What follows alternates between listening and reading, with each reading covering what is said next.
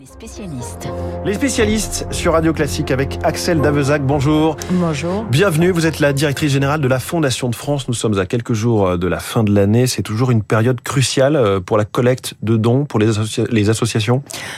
Oui, tout à fait. C'est un moment très essentiel pour l'ensemble des associations et des fondations, puisque on sait que 40% de la collecte de dons se fait au dernier trimestre et plus de 20% au mois de décembre. Oui, parce que beaucoup de donateurs se réveillent, entre guillemets, juste à temps pour faire un don en pensant à leur déclaration de revenus de l'année qui suit alors, ils se réveillent, vous êtes, vous êtes un peu sévère. il y a effectivement ce, ce, cet aspect de, de, de fermeture de l'année du fameux 31 décembre euh, qui correspond aussi à une date fiscale, c'est aussi, je crois, un moment euh, où euh, nous allons tous bientôt nous rassembler avec nos familles, nos amis pour fêter les fêtes de fin d'année. Et donc, il y a aussi ce, cette conviction que c'est le moment aussi où il faut partager, donner, être mmh. généreux malgré euh, les, les, cadeaux qu'on fait par ailleurs et qui coûtent déjà de l'argent. Heureusement qu'il y a le 13e mois en quelque sorte.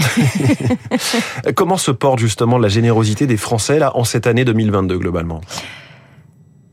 Alors la situation est très contrastée puisque euh, d'une part nous nous avons euh, constaté à la Fondation de France et dans d'autres ONG aussi que la générosité au moment du, du démarrage du conflit en Ukraine a été euh, absolument extraordinaire. Les Français ont été généreux. Nous avons collecté plus de 15 millions d'euros à la Fondation de France et nous continuons à recevoir des dons pour l'Ukraine et d'autres causes.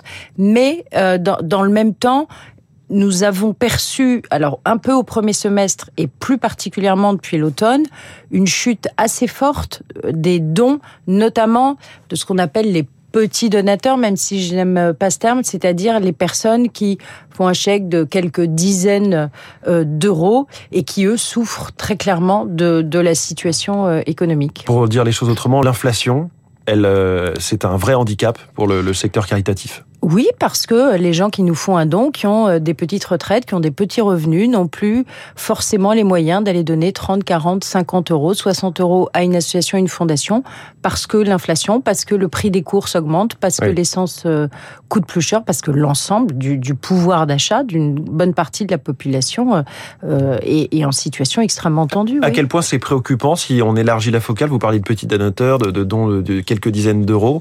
Est-ce que c'est les petits ruisseaux qui font les grandes rivières? Ils sont très nombreux, ces petits donateurs, à souffrir de l'inflation? Ils sont nombreux.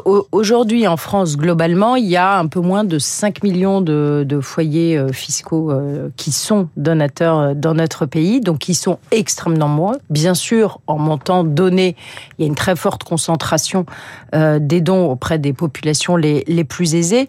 Mais si vous voulez, au-delà de euh, au-delà du montant en, en, euros, ce qui est important, c'est que la générosité dans notre pays, c'est c'est une générosité de, de tous, c'est une générosité qui est collective, et je crois que ça participe aussi mmh. de l'idée de se dire que c'est ça qui crée le lien social. Quand je fais un don, même petit, en fait, je pense à l'autre, et c'est ça mmh. qui est très essentiel. Alors Axel Davzac, on va on va être très concret parce qu'il y a plusieurs taux différents.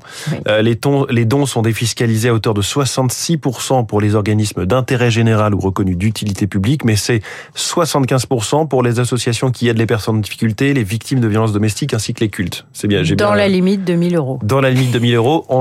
Au-dessus de 1000 euros, les montants sont à 66%. 66%, absolument. pourquoi il y a ces différences? Parce que euh, spontanément, je suis pas sûr que tout le monde en nous étendant sache différencier un organisme d'utilité publique ou euh, le, caritatif. Euh, le, fameux taux de 75% mmh. que vous mentionnez dans la limite de 1000 euros, c'est ce qu'on a appelé l'amendement Coluche, en fait, ouais. au moment de du lancement des, des, des restos du cœur. Je ne suis pas certaine que, que ces différences de taux, 75 ou 66% soient euh, vraiment une motivation euh, oui. majeure Ça pour les donateurs. Ce qui est important pour le donateur, c'est de savoir que la structure à laquelle il donne est fiable et que la cause qui est soutenue euh, bah, est celle qu'il a envie mmh. de choisir. Structure fiable, c'est-à-dire la confiance est évidemment essentielle. Oui. Savoir aussi que il euh, n'y euh, a pas trop de frais de frais de fonctionnement, par exemple.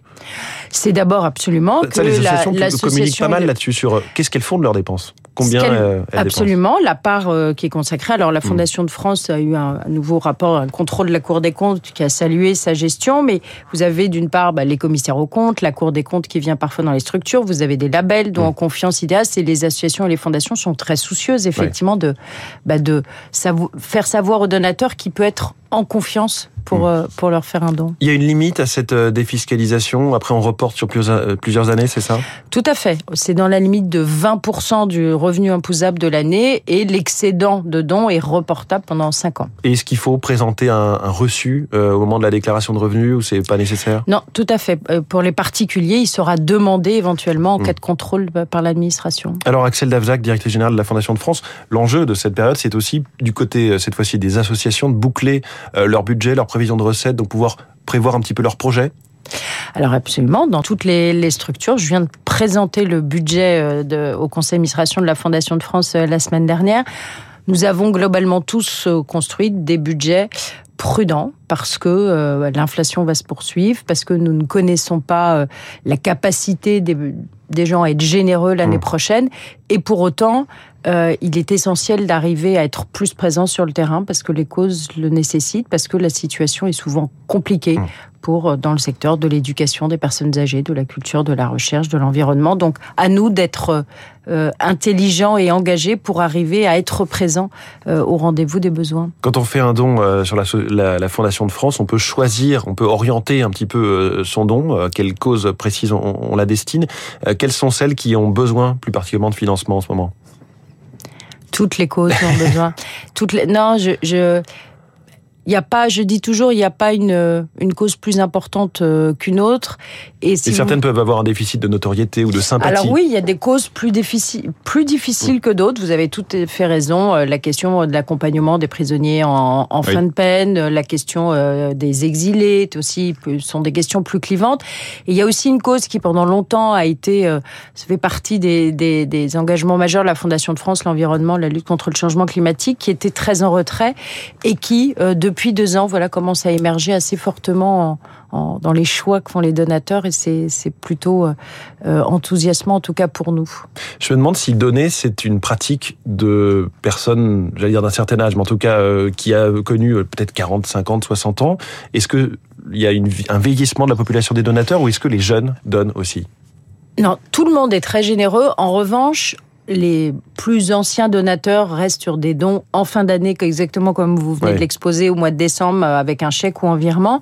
Et ce qu'on voit, c'est que dans les plus jeunes générations, les modalités de dons euh, évoluent. Par exemple, la Fondation de France a été partenaire du Z-Event, qui est un jeu de jeux vidéo en ligne pendant tout un week-end. C'était une sorte de téléthon euh, sur le réseau social Twitch. Absolument. Et c'était et, là et les jeunes sont extrêmement généreux, mais dans des avec des modalités différentes, des souhaits d'engagement différents. Hmm. Donc non, tout le monde est Vous généreux. Pas inquiet sur l'avenir des donateurs en quelque sorte? Non, pas du tout. Je suis hmm. pas inquiète du tout sur l'avenir de la générosité. Merci beaucoup, Axel Davzac, la directrice générale de la Fondation de France, euh, d'avoir été ce matin sur Radio Classique dans les hmm. spécialistes. Merci à vous. Très bonne journée à vous. Il est 7h48. Dans quelques instants, on va oublier l'inflation quelques secondes. On va se mettre à table en vue du réveillon de Noël dans le journal imprévisible de Marc Bourg.